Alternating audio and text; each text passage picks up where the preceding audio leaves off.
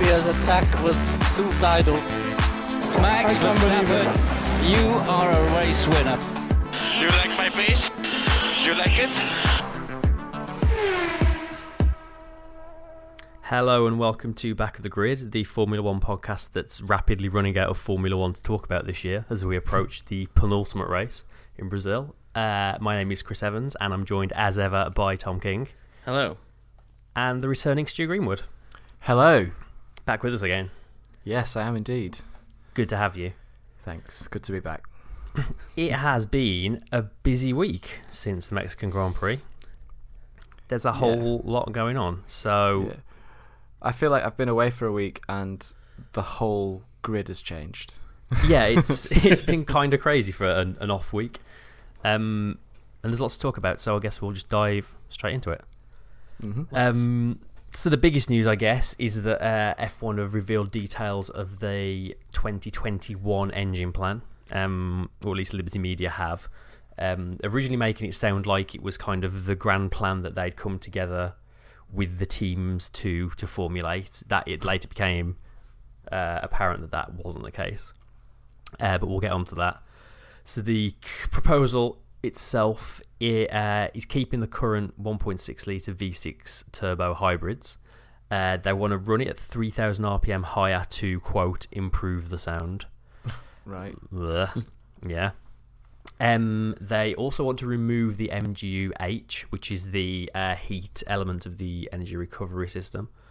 Um, and they also want to add several prescriptive design parameters to restrict development costs and discourage extreme designs and running conditions, which essentially um, it's essentially more standardized parts, really, isn't it? Or at least standardized dimensions of parts. They Yeah. said they want a plug and play engine sh- uh, chassis transmission swap capability, which I read as basically meaning that any combination of engine chassis, chassis I can't say that word, and transmission on the grid can all be kind of interchangeably plugged into each other, I guess. Which. That, uh, that sort of goes against the spirit of F1, doesn't it, a little bit? Do you think? Yeah, I mean, I, I'm all for bringing costs down and making it easier for sort of small teams to uh, improve, but cars are traditionally designed around their engines, at least a large Yeah. part of them are. Mm. Um, so I'm not entirely sure about that. Um, it's remaining a single turbo, but they're going to have uh, constraints on the dimensions and weight of them, um, which essentially means everyone will have to redesign their Oh. turbos from scratch. Goodness gracious. Yes. Uh, also, a standard energy store alongside the already standard control electronics, um, dear. which is fair enough, I think. I think that's Uh, fair enough. yeah, there's there's not. I don't feel like there's much you can gain from the energy store anyway. Really, in terms of, mean, I guess the deployment. But a lot of that comes to electronics anyway, which is s- already standard. Who knows? I, I, I is there more? Is there more? there is more. Um, they also are. They said they're going to make the MGUK, which is the kinetic energy recovery system, more powerful.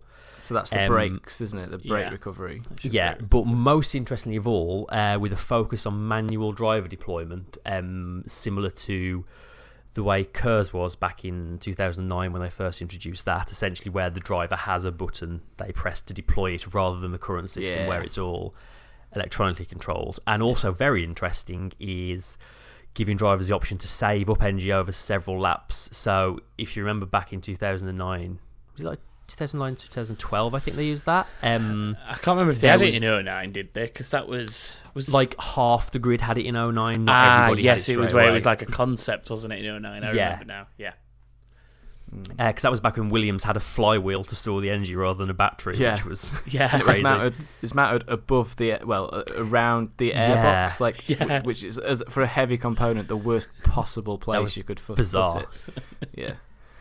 Um, so yeah, if you remember the way it worked back then, uh, every car that had it would be given a set amount of energy, provided they recover that amount of energy per lap, and as they crossed the start finish line, it replenished. But essentially, all that meant was if a defending car deployed their KERS at the same time as the attacking car, it just cancelled everything out. So the idea of the drivers sort of having full control over that, that can store it up for a few laps. and sort of deploy all at once, so they can drop little bits here and there. I think that's potentially a really interesting element Yeah, I think that's uh, a great idea. racing. Um, what else? Also looking into different fuel restrictions and potentially upping the fuel flow limit, uh, which has been a bit of a bugbear for a lot of people the last few years. So it's all quite interesting stuff. Um, a little hit and miss, um, but interesting all the same. As I said, it originally sounded like this was their big plan that they'd come up with everyone, but the same day we had statements from Mercedes and Renault saying that they thought it was a terrible idea. So Of course. yeah, Well, Mercedes are Um, going to say that no matter what. I- Yeah, I don't exactly. think I don't think it matters how the engines change. Mercedes are going to probably like contest anything unless it's in their favour. It well, it does mean that everyone's got to design a new engine Yeah, from exactly. scratch. By the sounds of that, Which is why they Like, don't like new- it. Yeah, new turbos, weight limits on turbos. If you're And- running the engine at higher RPM, you need to completely rethink the the block and all that. Yeah. Like everything needs changing. I can also see why it would upset Renault immediately as well because they've put a lot of effort into this engine that's coming 2018 for the next Mm. probably two to three seasons with with gradual upgrades. So that means that they've got a, an issue now of do we focus on the improvements of on this new Exactly, engine over yeah. the next two to three years, or do we start focusing on a 2021 engine now, like what Mercedes did? All that time ago, when they got the regulations for this current series, uh, or well, formula of engine. yeah. I mean that's kind of what uh, they said. So uh, Cyril Abiteboul from Renault said. Despite maybe what FOM and FIA would say, what he's put forward is a new engine. It's a new engine with lots of gimmicks, but it is a new engine, and that's the most fundamental element. We need to be extremely careful because each time we come up with a new regulation, uh, will come up with a new product, new engine, or new chassis, we all know what is the impact. It's going to open up an arms race and it will open up the field once again, which I think is a fair point. I mean, it's exactly what happened with the current engines. Mercedes nailed it straight away, demolished the field, and everybody else kind of spread out behind them. And it's only sort of now that it's starting to close up a little bit. But but we have to remember that this this regulation change isn't for the purpose of closing up the field. It's for the purpose of making it cheaper to go racing, isn't it? True. I, I think it's is it not partly as well. Do you think there's some attempts in there to improve reliability? Like of all the components that we see failing on a regular basis, MGUH has got to be the most common one that comes yeah. up on a weekend. So I think Yeah. trying to remove things like that of I know we want F1 to be the pinnacle of motorsport, but if something just doesn't work, it's it's Yeah. pointless trying to force this technology into a car if it's not at the point where it's ready to be in one of those cars. And I think maybe taking things like that out is more of a reliability thing than anything else. Yeah, j- just to play devil's advocate though, that that's a bit of a chicken egg situation because if you don't put the technology in the cars, it'll never become a viable technology because it won't have the development. That's very true. Um, Yeah. so it, it- how can it call itself? How would it be able to call itself the pinnacle of motorsport if it wasn't using the most high tech gear and the, Do you the most? Do you not think it's maybe something to do with the fact that it is heat based? That that's always been my opinion of it because the temperatures that these cars run at is ridiculous compared to just Yeah. about any other car in the world. Like I think that there, there isn't probably any open wheel cars that come close, and probably the only other thing I could think that might come near it is maybe an LMP one or something like that. Yeah. Um, Yeah, in terms of the temperatures that they run at. So I think they'd be the that- only other thing that had, and I don't think they use that technology, do they? They just use a more of a KERS system, a kinetic system with the brakes. I think in the hybrids on those. Yeah, yeah. Well, believe so. the thing is, it's down to the team out and the aero department on how much cooling they put on the car. Though they can they can run those components at crazy, crazy thousands and thousands of degrees temperatures, and as long as the cooling's there inside the car, then it'll run. So are the teams compromising the aero, the, the, cooling too much for the aero? Oh, no, sorry. and Well, I mean, I'm thinking more the other way in that the because the cars do run as warm as they do, like you know the heat levels are so high. Maybe that's just too intense for an MGUH system. Is more what I'm thinking. Oh, may- see, maybe yeah. the temp, just the general working temperature of an F1 car is too much strain on an MGUH system. At least yeah, at the so minute. no matter how much so no matter how much cooling you put into it, those components get so hot and they're so close Precisely. together anyway that it'd never work, no matter what. Yeah, because I- in, yeah. initially a lot of the MGUH failures, if you think about it, were happening in the tighter package cars, like cars like the Red Bull and the uh, the, size Honda, the McLaren. McLaren. Yeah, like the, those were the cars having the issues, which to me is means it is to do with the running temperature of an F1 car that maybe causes it. I- It's all speculation. Like this is literally just things that I think from what I observe, but I ju- Yeah, it- yeah. I think that just bringing some reliability back in would possibly liven up the sport a little bit because you get more cars finishing on a more consistent base, uh, basis. Yeah. Mm. Um, I, I like the idea of a standardized. So certain components in there is a, you can you can see the reason they put them in is because they're not. While there may be performance differenti- differentiators right now, they're not necessarily ones that are seen by the audience. They're they're hidden away Yeah. inside the car, and they're very very complex components. So. In, in in the spirit of what they're trying to do, which is sort of simplify Formula One and make it more accessible and make it more understandable while at the same time making it cheaper they seem like easy targets to go after to get rid of you know the things that the audience can't see then that that make little difference to the show Yeah, it's true. in inverted commas the show I mean, I think it's only. I mean, I was, I was about to say I wish that we got more info on these failures. Like you always get, like it's an MGUH failure, but it'd be nice to know a bit more about kind of exactly why these things are failing. But then again, that's probably only for the likes of us, not the average person watching a race. Mm. We find that stuff interesting. I'm not sure yeah. the average fan would. do do we have an overall opinion on whether this is a good or a bad idea then Um, I think, I think taken in isolation, the en- engine sort of sounds quite interesting. But um, I like on the cost thing here, Toto Wolff said um, all of us all of us accept that development costs and sound need to be tackled, but we shouldn't be running away with creativity in coming up with new concepts because it will trigger parallel development costs over the next three years.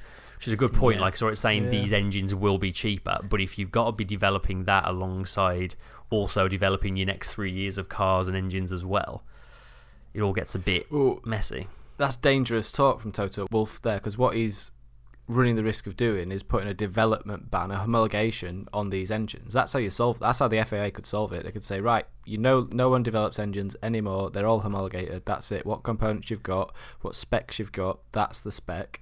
And yeah, true. We'll we'll bring forward the development of the new engine, so you can just concentrate on that. And in 2019, then we'll use that engine. What what? That's that's one option that they could have. mm.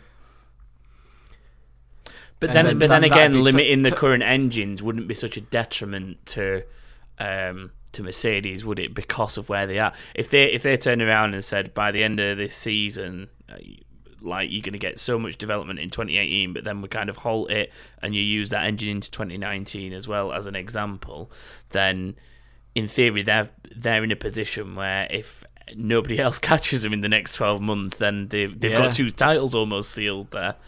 Yeah, so yeah, in in, in theory, true. that might actually be almost an angle to play for if you were Mercedes. Yeah, yeah. If you want, if you want a guaranteed two seasons in the bag, that's a possibility. But then you know that's a double-edged sword because what if Someone if catches.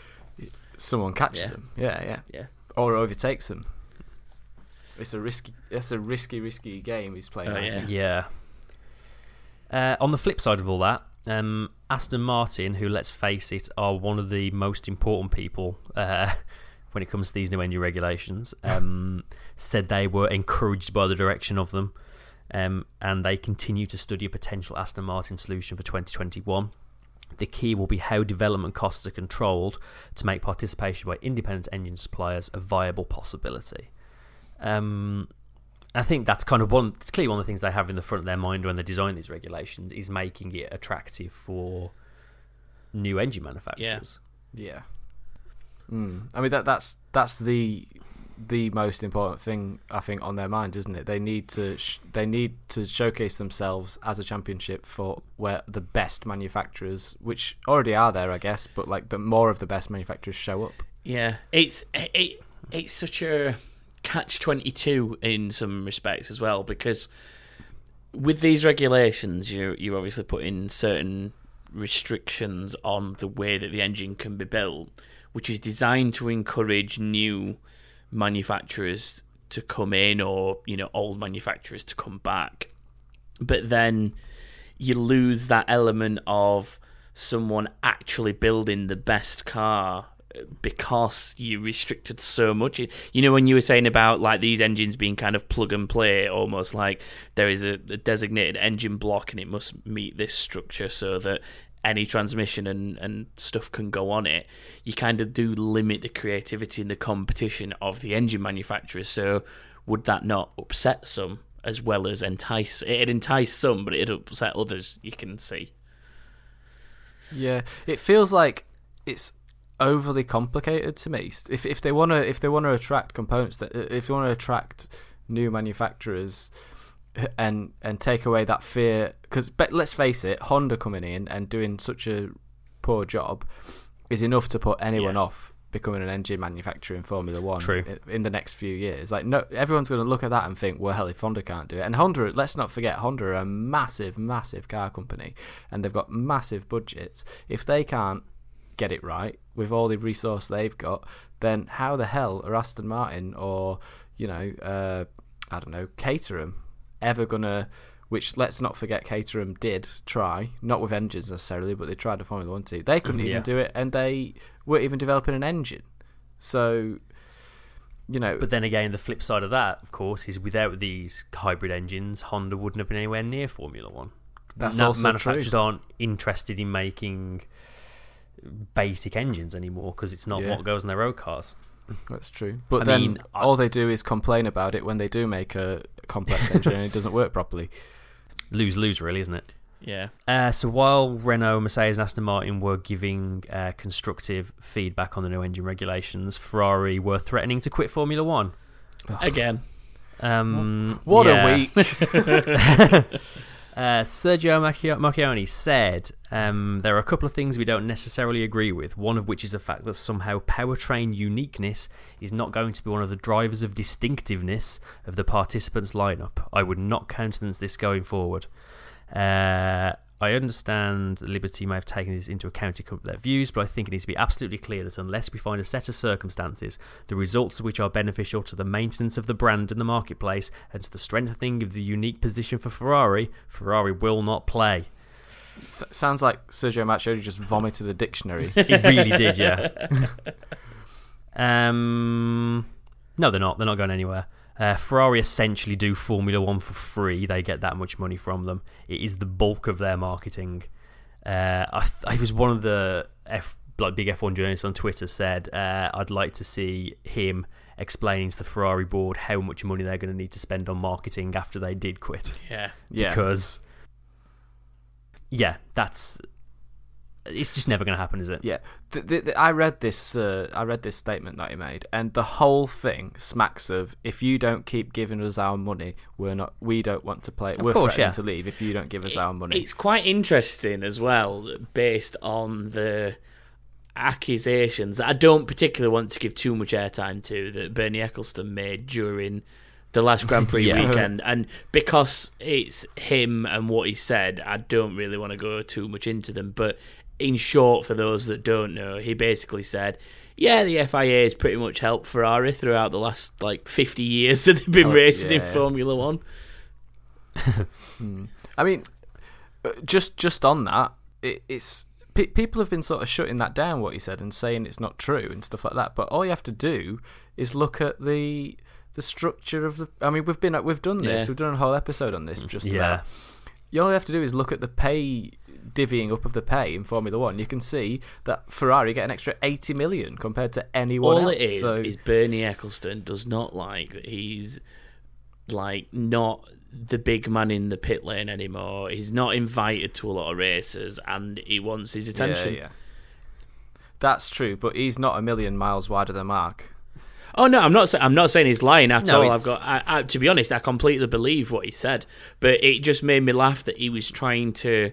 Um, kind of point stink, point innit? Yeah. fingers and say, "Oh, the FIA used to do this," and da, da, da, it's like, well, that Yeah, was kind yeah, of under your regime, Bernie. If if they're not doing it anymore and they were doing it when you were in charge, it says more about you than it does about Formula One or Liberty. Media. Like he's just It oh, it annoyed me Yeah. really more than anything. 'cause he tried to kick up a sting, and really it only makes him look bad in his regime.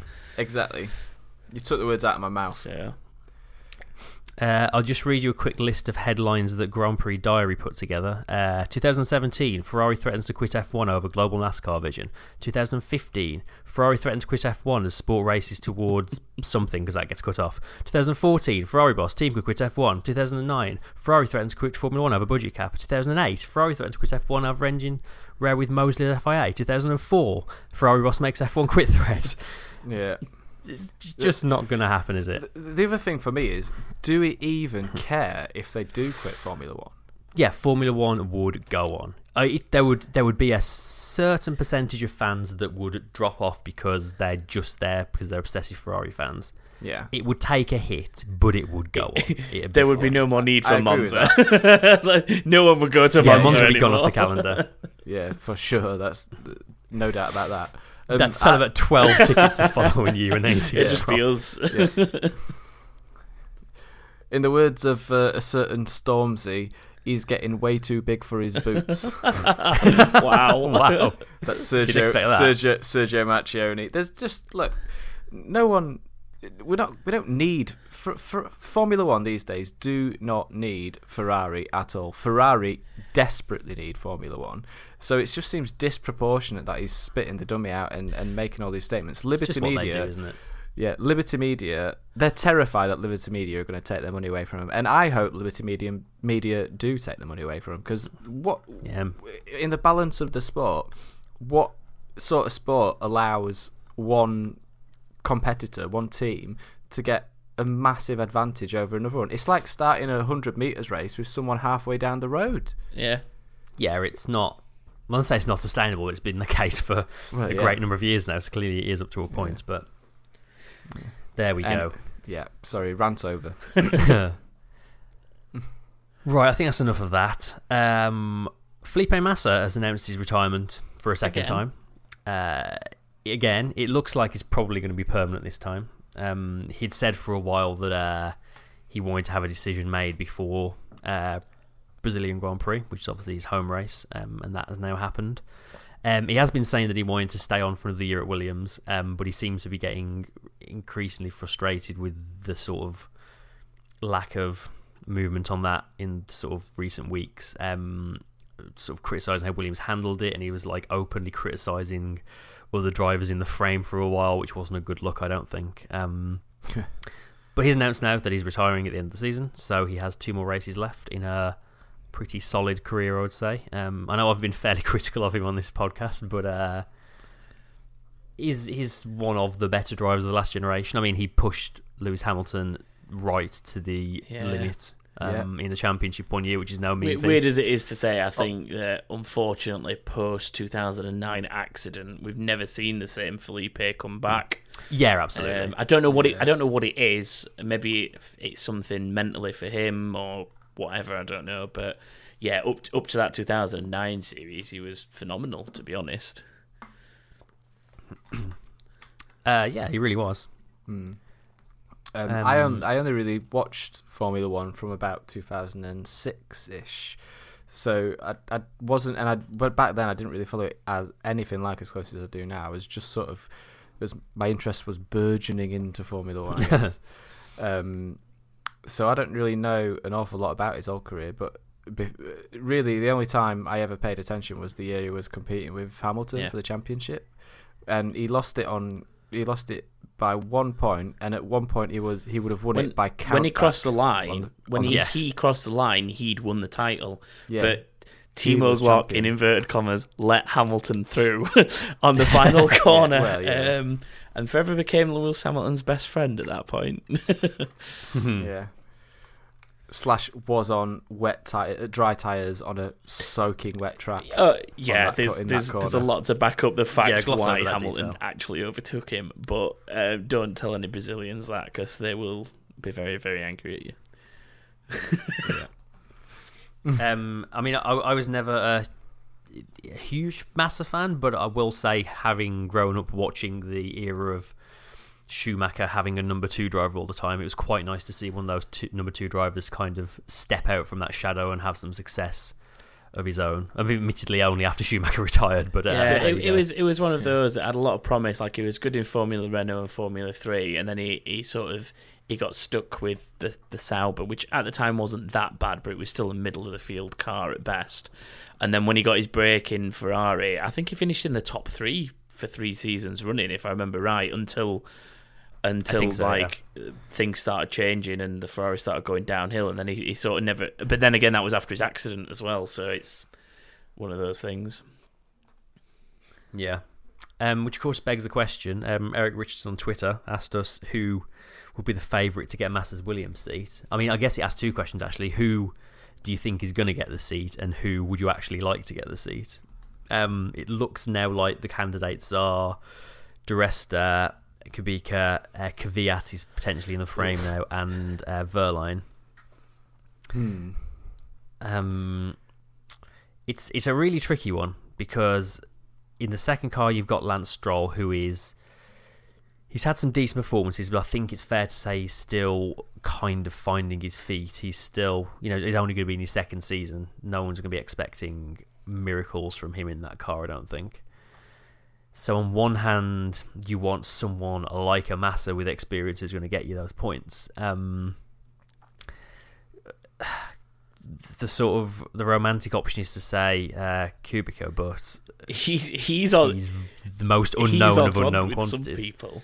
There's some betting websites that Yeah. have got him at like odds on something like um, one one over two or whatever. Uh, Like it, that's ridiculous odds for someone like him to be back in a seat. I think. Un- unless Yeah. there's been some weird rumbling that somebody's heard, but I imagine we'd have heard Yeah. it. Like I, like I know we're not sort of in in and out of the paddock or anything, but we follow things close enough to hear the rumours as the rumbling. And I don't think there's anything that justifies like one to two odds on Robert Kubica being back in that Yeah. seat. Yeah. Seem- I mean, seems the a- fact that they gave him a test and they're now giving him a second test means they must have seen Yeah. something worthwhile in that. uh, I think they should give it to Di Resta. It'd be nice to see. Um, uh, he's apparently very highly respected in that team. I mean, he does a lot of simulator work for them. I think he obviously stepped into the seat in Hungary. Um, I think For, for I think for me, I want Di Resta to get a proper shot there, but I think ultimately something like the Mercedes power relationship will see Wehrlein sat in it. I think. sadly, I have a feeling that's going to be the case as well. Which I don't know. It Wehrlein being that car doesn't particularly excite me, to be honest. Honestly, for me, I think I don't think that could that go that wrong by giving Kvyat just a one year deal. See how he gets on. I mean, he's got experience. Yes, he's had a shocking year, largely not of his own doing, but I think give him a one year in the car and see how he gets on. I think he would do a decent job. Yeah. I know he has a reputation, but um, I think it's only partially deserved. I mean, for God's sake, Williams had uh, Maldonado in their car for a few years, and Kvyat's definitely not a Maldonado. Yeah, I just I don't know. I, I I don't know if I'd want Kvyat in it personally. I don't. I don't think of it's a good idea. I, I think he's he's he's had so many, so many near misses. Well, no, he's had so many bad accidents, silly accidents that he shouldn't have had. A team like that, on who who, given that they've had a pretty poor season this year, they need someone really rock solid next season to take that seat. yeah, but then I'd argue none of those four are that person. Well, I think Dire- uh, of the four, I think Di Resta's the safest option, just because he's done all the all the simulator work, all the testing, and he knows the car, he knows the team and the car inside out, so they can take his feedback. They they understand each other. It seems to it's to me that's the logical options. I don't understand why any of these three, any of these two. Well, I don't understand why Kubica and Kvyat are in the frame. Kubica maybe because of his speed. Kvyat. I, that my, my mind boggles at Kvyat. Wehrlein, obviously, the Mercedes connection.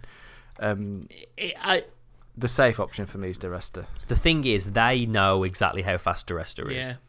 Yeah, that's and the true. fact that they are having other drivers in the frame doesn't speak brilliantly for him.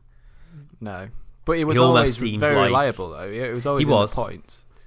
It almost seems like they're seeing if there's any better options out there before they give it to him. Yeah. If I was Paul Di Resta, I'd be getting a bit cheesed off by Is now, it- actually. Yeah, me too. It's a weird one as well. Doesn't he do other things, uh, Paul? Because th- that's why he's not always DTM he in drives. TV broadcasts, isn't it? Because he's away doing other things. I don't. I don't know what he's actually solidly got on at the minute. Um, he was. He was Um, definitely. He definitely went back to DTM because obviously he dropped his DTM to Yeah, come he to is still in Formula One DTM, after he'd won the title. And then, as far as I know, he went back to DTM and he, he's been there. Um, whether he's doing well or not, I couldn't tell you. But Uh, he's He doing is. Okay, but not brilliantly. He's in the Mercedes isn't the best car though for the DTM. I think he was best Mercedes last season. Um, yeah, I think he might have been. He's after his initial stint in DTM. So 2008 he came second in the championship. 2009 he was third. 2010 he won it. Um, then he went away a few years, and since he's come back, he's been 15th, 8th, 5th, and 11th. So it's not been the greatest spell recently. But of course, Mercedes are pulling out of DTM, so he's kind of without a seat next year. Oh, he's actually the fourth best Mercedes. Oh, okay, that's not great. Um, Lucas Auer's the quickest with uh, he's he's but even then he's only sixth, so the Mercedes isn't isn't that It's not a isn't that great car. in that championship. Yeah, the Audi's the car you want in that championship. Uh, yeah. So that's that one put to bed. I'd, I'd be part of me would actually be interested to see Wehrlein in it because using a Sauber as your equipment and Marcus Ericsson as your yardstick is nothing to really show the true worth of a driver. True. So I would be really interested to see him in a more competitive car against someone that does seem to be fast and has won a race in that car. Uh, well, has not won a race in the car, but virtually No. has un- until until swallowed Yeah. up at the end. But you know what I mean? Like, Yeah. just someone that can drive it, which appears that Lance Stroll can. Yeah, it's interesting. Hmm. Um, when we'll find out, I don't know. I mean, Williams aren't don't seem to be brilliant at uh, driver management in recent years. So Um, oh, I read uh, Jensen Button's bi- autobiography on Oh, this yeah? on this on this exact topic. I read uh, Jensen Button's book while I was on holiday, which is awesome, by the way. If you haven't already read it, definitely read it. I recommend it. Full of insight for racing and all sorts. It's really good. Um, and he was talking about his first Formula One drive, which, as we'll all remember from the game we played a few episodes ago, was at Williams. Um, and he did not know he had the drive until about 30 seconds before he was made to face the press. Wow. wow, Yeah. Um, it was between him and another guy whose name escapes me, and um, they they were they were dueling for the for the drive basically in a test. They they were Mm. both setting times and giving feedback and all that. And Williams were being quite cloak and dagger about the whole thing with both. And at the time, they had Ralf Schumacher as uh, as the number one driver, and yeah, Jensen Button was made to sit and go to all different places as well as this other dude, and they they were both given a right mess around, and then eventually they called Jensen into the into the room and they said, "You've got the drive. Go out and talk to the press. We're launching the car." so literally, Wow. like seconds before they launched the car, he was told he had to, he had the drive. Then he put the gear on, went out, had the photo shoot and everything, and that was that. Absolutely crazy. I mean, uh, Mark Webber's book also doesn't speak particularly highly of uh, sort of the management within Williams either. Um, so yeah, based on that, I expect we'll find out after the first test next year. Yeah. or maybe at the car launch. Yeah, maybe the launch, but we shall see. In other driver news, uh, Lando Norris, who won the European F3 Championship, uh, is going to be McLaren's test and reserve driver for next year, um, replacing Jensen Button, who has had that role for the last year. Um, he's been part of McLaren's sort of young driver program for quite a while, um, and he's basically won everything up until this point. He's, in fact, I think at this point in his career, he's been more successful than Lewis Hamilton was at this point in his career, which is quite impressive. Yeah, It's impressive. Um, he's it looks like he's gonna have an F two drive next year as well. Um, but yeah, he's very very I- much one for the future. So I expect we'll see him in lots of tests and I followed him next year. f- as closely as is possible with the kind of series he's races in. And ever since I first saw him in Ginetta Juniors about three or four years ago. Um, I don't think he won that. I think he was beaten out to that one. But then since then, he's like done MSA and Formula Renault and um, something to do with Toyota and uh, Formula Three. So and all those things he has won. Um, like I say, I think the only thing that he really didn't win that he's competed in pretty much is Ginetta Juniors, and that's the first thing he ever drove competitively. So you can kind of you can kind of forgive him for that. um, Yeah, yeah. but yeah, not a bad he, he is uh, a very promising driver, which is why McLaren's picked him up. He really is, yeah. Um, But and if anyone actually in Britain is sort of interested in seeing young drivers come through, I would seriously recommend just trying to watch Ginetta Juniors and um, I can't what they call it now. I think it's now officially Formula Four, but it used to be Formula Ford. Um, they're basically two Yeah. support series that follow the touring cars around every race that they go to. But nearly everybody that started coming through into Formula Three and then GP Two and then F One, people like Lando and stuff, they're all coming through that series. So de- definitely keep your eye on that if you're interested in this kind of stuff, like we are. Yeah. Yep. So w- word Um, has it he'll be driving for Prema in F2 next year. Is that right? That seems. I think Prema and ART. I think were the two in the frame for him, and uh, possibly for um. I've forgotten his name.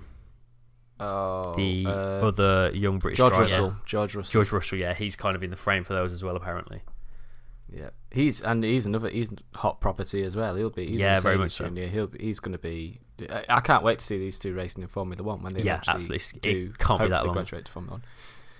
Um, but speaking of Formula Two, uh, they're going to have a 12 round championship next year. Um, they're dropping the race at Jerez, which has always been there for a while. It's kind of been a weird outlier because it's not part of the Yeah. Formula One calendar.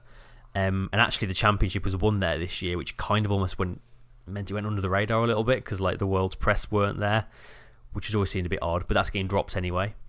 Uh, so they're replacing that with uh, the Russian Grand Prix supporting Formula One, uh, and they're also going to be going with F1 to the new French Grand Prix at Paul Ricard. So every race is going to be uh, on the F1 undercard now, which is quite exciting, and it's going to be a 12 race season.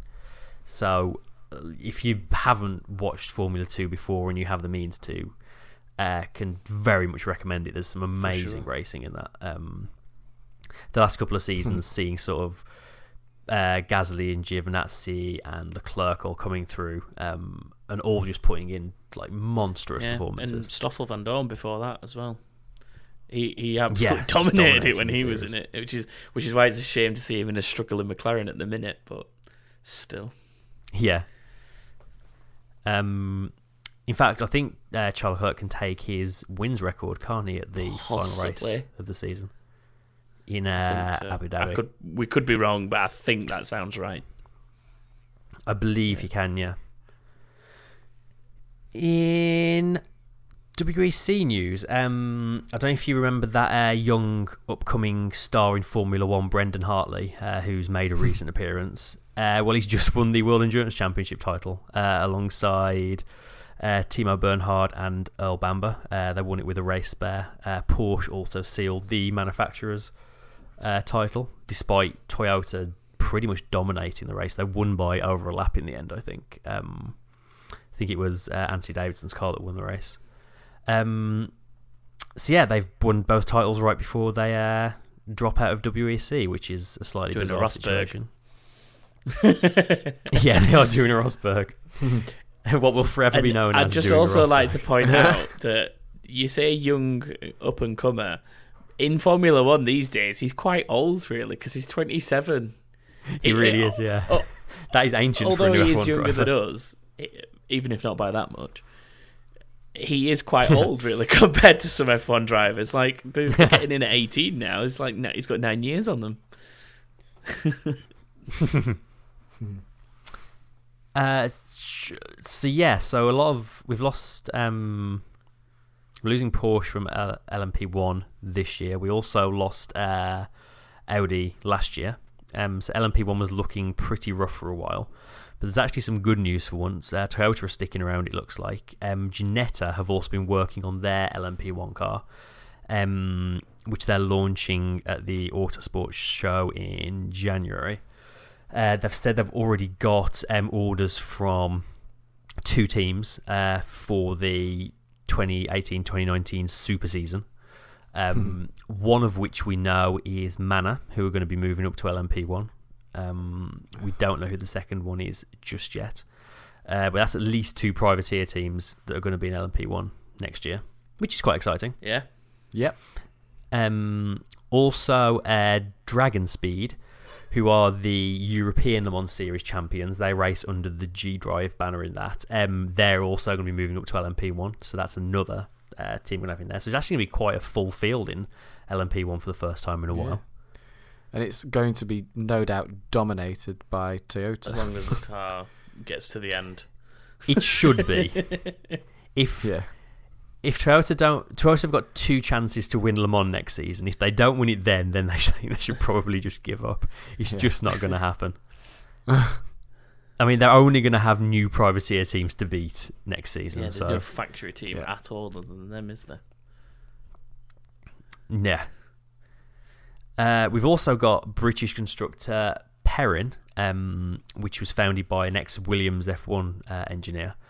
Uh, they're developing an all electric four wheel uh, LMP1 design, um, which they've said they want to uh, enter in the Le Mans 24 hour within the next five to ten years, which is quite a big window of time.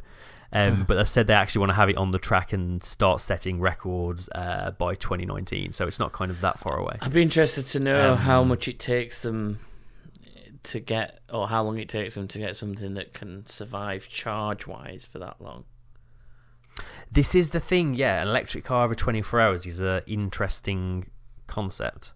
So we're making a fast car, but you gotta make it keep going. as There's well. got to be some degree of energy recovery involved in that, just to keep it going, like from brakes. Yeah.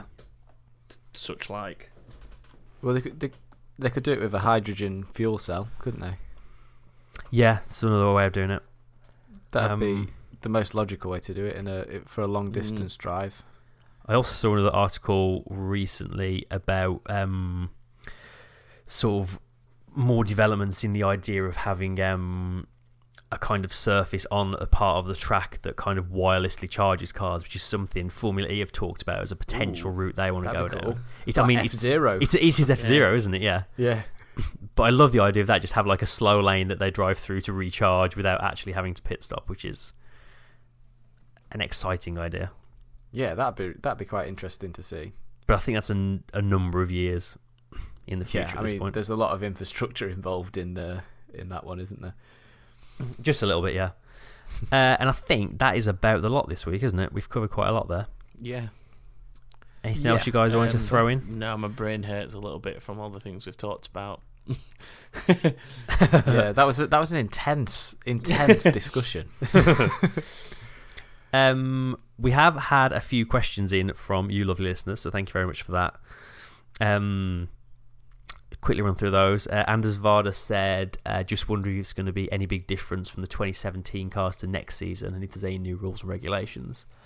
As far as I know, I think the only real change is that the T wings are being banned. They're originally going to ban the shark fins as well, but I think I think the teams like having that extra advertising space, sadly, so they're kind of backing down on that. But I don't think there's any other major changes, is there? Uh, monkey seats. Oh yeah, the monkey seat's been banned as well. Monkey seat. If you don't know what a monkey seat is, it's the little bit underneath. It's the tiny wing over the top of the, over the top of the exhaust and underneath the rear wing. That's a Little baby monkey wing.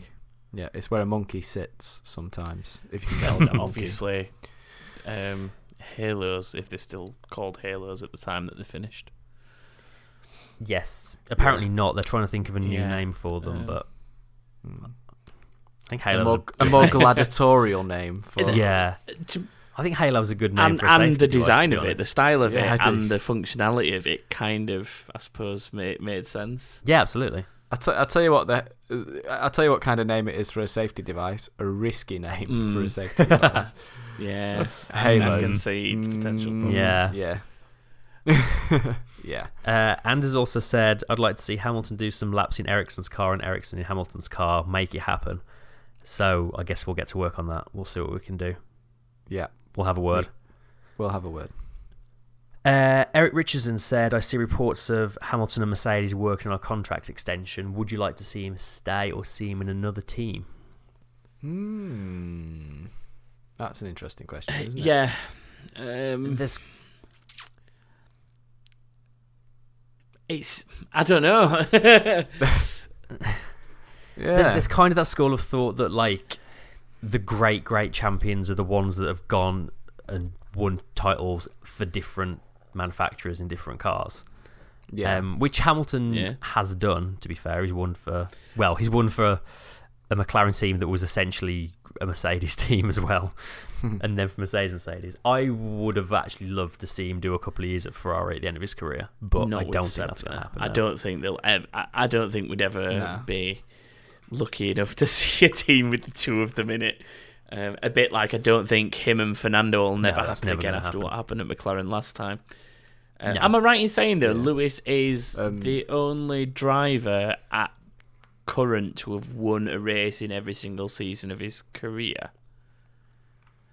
i believe um, he is which yes. I think says a fair bit for considering that the McLaren was on its way down before he left it, and Mercedes was yet to rise to dominance when he joined. I think that yeah absolutely that little dip that he had in the middle as McLaren were going down and Mercedes were coming up is to still have won at least one race in those seasons is still quite impressive. So it would be interesting to see him maybe move to a third team and achieve, uh, keep that record and sustain it. yeah Yeah. Um, I, I find it very difficult to imagine him not retiring at Mercedes myself. I can't I can't really see him Yeah, at another team, and that's that's kind of a that I suppose that's a bit of a cop out answer. Um, would I like to see him in another team? I think it would be interesting to see him at Ferrari, but like we said, that sadly it's just so difficult to imagine this because it's so difficult to to conceive of it even happening. Um, I'd love to see him at a Ferrari, yeah, but will it happen? Probably yeah. I, I think unless certainly not, I'd something drastic happened that meant Vettel was no longer at Ferrari, you're not going to see him. Yeah. What about Red Bull? Do you reckon- Red Bull are in a bit of a mm. tricky situation with their drivers at the Would minute. take- they don't seem to have take any somebody on for a change. Hamilton, or somebody that's been so far away from their program for so Would long. they- It- Would I mean, they they've put got him in a seat alongside Yeah. Verstappen more to the point? Yeah, yeah, that's the question, isn't it? Verstappen's got what a year. No, on he his added contract? three. Or is he? No, he's it extended multi-year? to 2020 three now. Yeah. Right. So Ricciardo's hasn't signed Ri- anything. yet. Ricciardo's in Nope. danger of um, Um, needing to find a new drive if he wants to progress. As harsh as that is to say, because Max has got in there first and signed that contract, which, with him being younger and uh, having that contract, you would think that maybe Red Bull are possibly starting to do what they did with Vettel, maybe try and build a car around a younger driver and leave um, Yeah. an Aussie to absolutely. pick up It- the slack. Yeah, I'm I'm getting a sense of deja vu. Yeah. about this. Someone who's very good friends with Helmut Marko taking a Yeah. drive away from an Australian. I think I think the big sort of the, the first chess piece that needs to move next year is um, Bottas, where he ends up in 2019. Well, whether it's Mercedes or not, Yeah. essentially, because if that seat opens up, then I think that could kind of build a cascade of uh, other drives. But uh, Yeah. we shall Who- see. One in- interesting question I have, off building on that one, on the back of that one, is who would you, if Bottas was to go, who would you love the most to see take that drive? Fiat. No, I'm kidding. Um, I think it's probably Ricciardo for me. Can you remember think before Bottas got it and people were saying that Maldonado might get it? oh, um, I don't know. Uh, yeah, I think to see Ricciardo get maybe get that and stick it to Red Bull and beat him in it or something. Um, fun fact for you while we're here, while we're on the subject: only two drivers have ever beaten Hamilton as a teammate. Do you know who they are? I know one's I'd imagine the Jensen. other one's got to be Rosberg because he won the title against him. Yeah, Yeah, that's of course, right. Yeah. E- it's an it's an easy one, but you got it. I was going to say Alonso, but they drew, didn't they? they were equal yeah, on points. did. Yeah, yeah, yeah. Um, and finally, we've kind of already touched on this, but uh, Scars of Karma on Twitter asked, uh, "I'd like to understand why Mercedes has an issue with developing the proposed similar new engine while they upgrade that- the current V6." That's an easy one. There's nothing similar about it. Well, yeah, that's, that's, that is the thing, isn't it? It To be fair, Scars of Karma did use um, like inverted commas Yes. around similar. I know you didn't emphasise that enough. It's the it's the dual development um, problem, isn't it? They don't want to Yeah. do two at the same time. While they don't want to be trying to win championships with this engine, while trying to fund the development and build the development of the next Yeah. one. The the thing that they had the first time around where the car was middling to good um, when Schumacher and Rosberg were in it, and then obviously when Hamilton first moved across. The advantage they had then is they weren't in a already winning position to, to hold on to. They were still rebuilding, albeit yes, they inherited the Brawn that had just won, but they were sort of in a position to build a new factory team from scratch. So they kind of just made do for a little while whilst heavily developing these engines. And I don't think even a powerhouse like Mercedes wants to spend the resources involved in No. continuing development of a current generation of engine whilst doing the same thing again for a new generation of engine.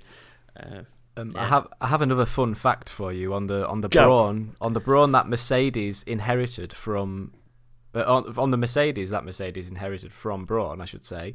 The Brawn was never ever developed through its entire season, and it still won the championship. What what it won the championship with was the exact same components as what it launched with. yeah, it was all the blown diffuser that one. Yeah, Yep, double diffuser. Yeah, Oh yeah, sorry, double diffuser. Yeah. But it, it, that was one of those cars, wasn't it? That you could see that everyone was catching it towards the end of the season. Oh yeah, you, yeah. you, you could you could tell it was happening, but it wasn't. The it shows how car at the end of the powerful that that was at the beginning of the year to have enough of a lead to just not develop at all. You know what? It shows you what what a set of stones Jensen Button's got as well to hold on to to win that championship in a Yeah. car that's not been touched all season. That is such a the rest of the field achievement. getting closer and closer and eventually overtaking yeah, them. breathing well. down his neck, like, and the way he won it just without without sort of. I've just read his book, so I'm a bit excited about him. But um, the the way he won it in Brazil, and he and he finished fifth, and he drove. I think he started 14th on the grid, and he drove his way up Yeah, to it's an fifth. incredible drive that was. Yeah, cracking drive. He sealed the deal. People with winning the championship by finishing fifth happens a lot.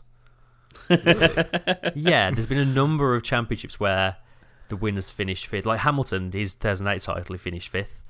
Jensen did it. Um, I think on, name Alonso one. did. Um, I, think, I think one of Alonso's titles he may have done as well. There's a Has, few of them has anyway. Vettel has Vettel not done it once as well? I, to be honest, when Vettel won championships, he was also winning every race. So Yeah. Um, yeah, but ha- wasn't the one where he Oh, drove through that- a field to to win a title? there was that. Uh, he, No, was it- no, not like through. No, no, not through Yes. a field. I mean, like Field. he came from the back and like came fifth or something. There was one where he got spun at turn three in Brazil, wasn't there? Yeah, yeah. There you go. So that, That yeah, was- let's say let's say it was fifth. It makes my fact sound better. um, Do you want to know a sad fact about Brawn? Go on. Go on. You know how a l- most F1 teams do that horrible thing where they will paint previous year's cars in their current year's cars colours. Uh, Yeah. When Mercedes took over Brawn, they inherited some of the cars, and they've actually painted some of the Brawn cars in Mercedes colours, what? which is awful. That is There's, a um, that- travesty. I saw some pictures. They've run them at uh, Goodwood, I think, a couple of times. It's ridiculous. I think I believe Jensen has one of the cars, and obviously that's still in Brawn colours. I'm not sure where the rest of them Yeah. are though.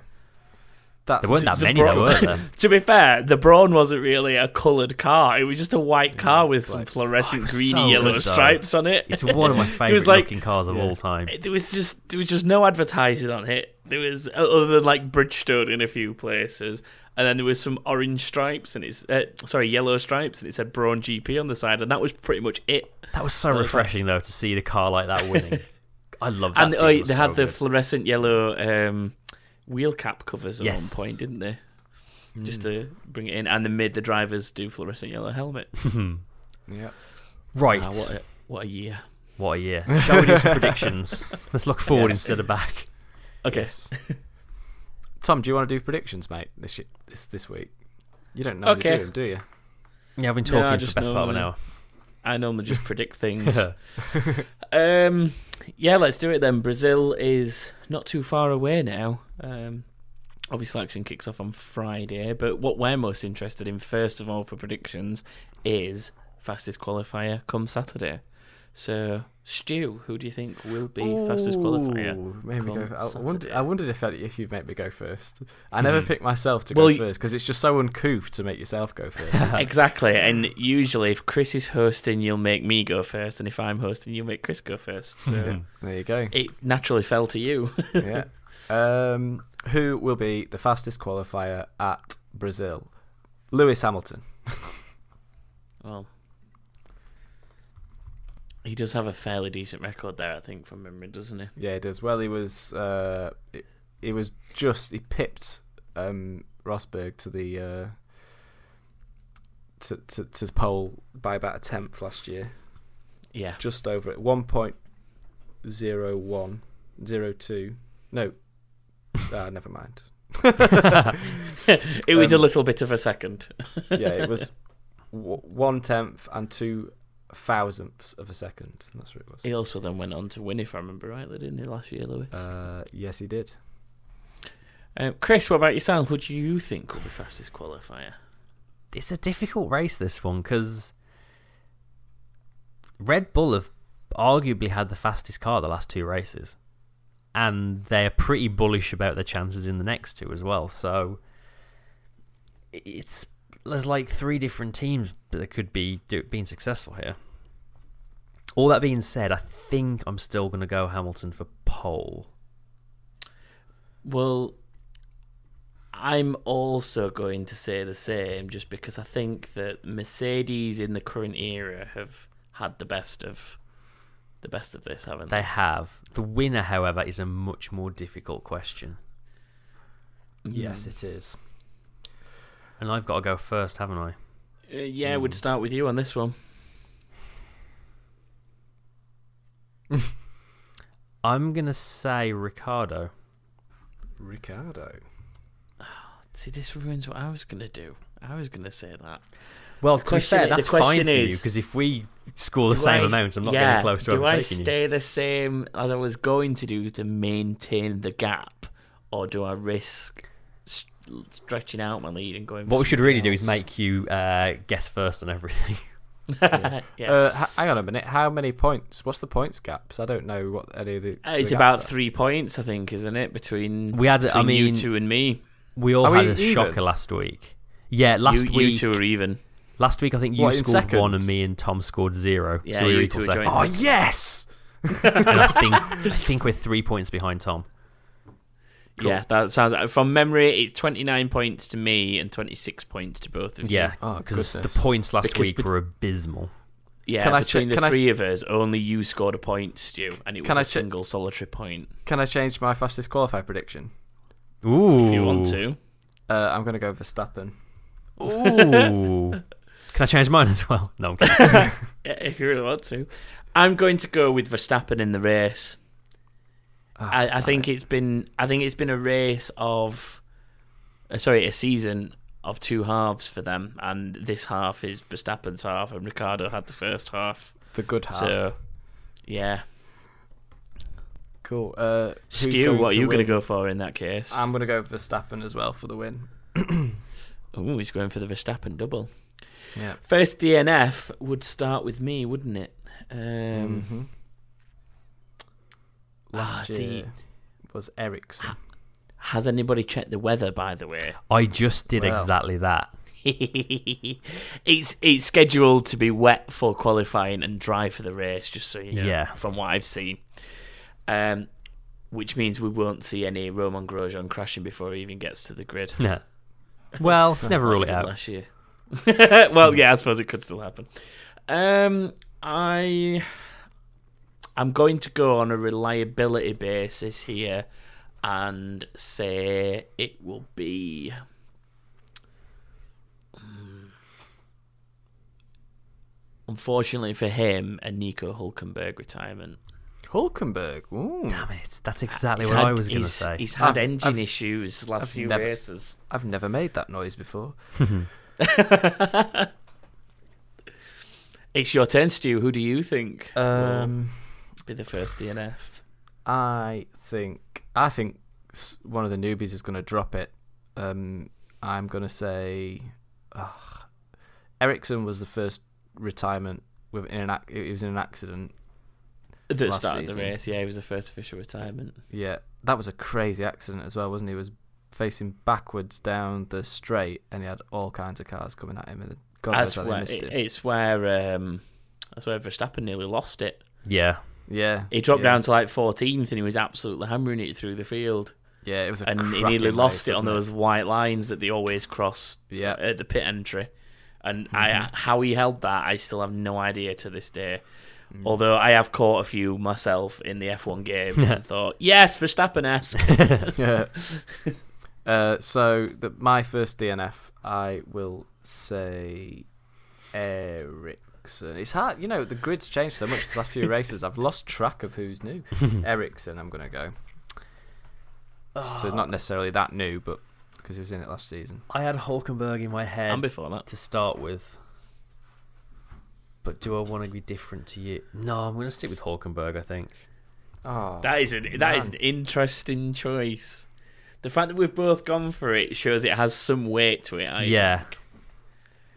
Mo- Most interesting, me and Stu are completely different on everything so you know- far. Which Do you know the only reason, literally the only reason I'm thinking Hulkenberg is because Jolyon Palmer had so much difficulty with engines and gearboxes and all sorts of failures, and then this this amazing driver that they've wanted for ages in Sainz turns up, and suddenly Hulkenberg starts getting Yeah. failures, and it's almost like they've gone right. You can have all Jolyon's old bits. And everything that was going to go on Jolyon's car is now on yours. Everything that was going to go on your cars is going on Carlos's. So I just, I've just got a feeling that his engine will blow up at some point fairly early on. Uh, Number of finishes, anyway. I'm getting sidetracked. Um, well, I mean, last season we had 16, but it was a slightly bizarre race last year. Yeah. that was that was six Yeah, retirements yeah. last year. we're talking about a dry race. Um, maybe. I mean, the weather can change. It's a week away, so it could be a wet race still. well, yeah, that that is true. Uh, we, we're looking at a dry race. so It doesn't necessarily mean it will be one, like you say. Yeah. So, um, but yes, Stu, it's back to you first on this one. Me first. Uh, I'm gonna say I'm gonna stick with the vaguely faithful um, area, and I'm gonna say 17. I'm gonna. Seventeen. I'm going one less. I'm gonna say 16. 16. That's what I, I usually go for 16, but it's been failing me in recent races, so I'm gonna 17.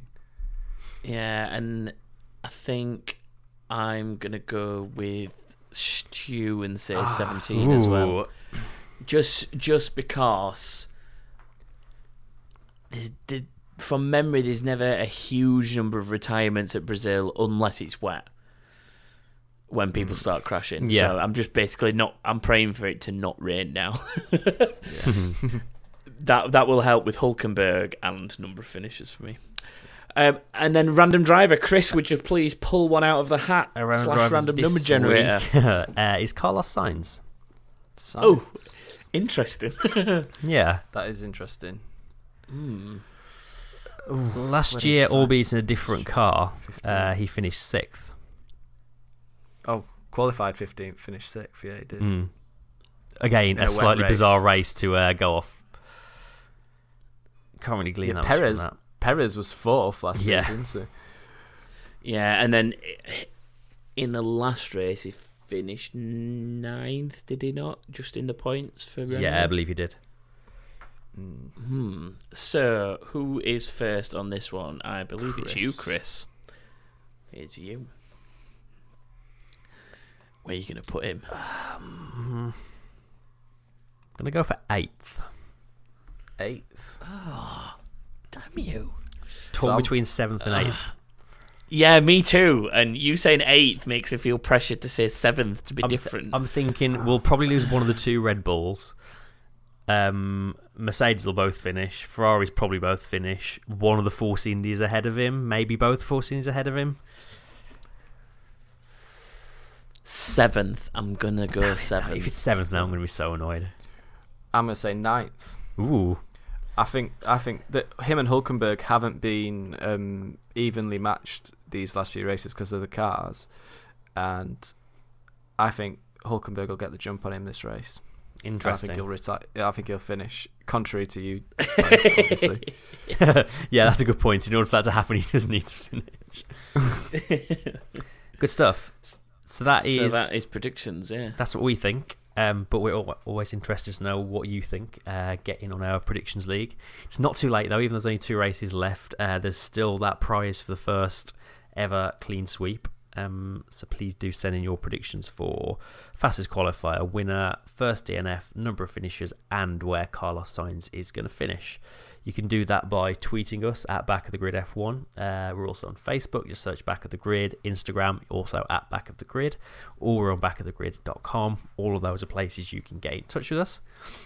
If you want to get in touch with us personally, uh, Stu is on Twitter at Stu underscore PX. Tom is at TomKing89, and I am at TNM Chris. And I think that will do us for this week. So thank you very much for joining us, and we will see you after the Brazilian Grand Prix. But for now, goodbye. Goodbye. Bye.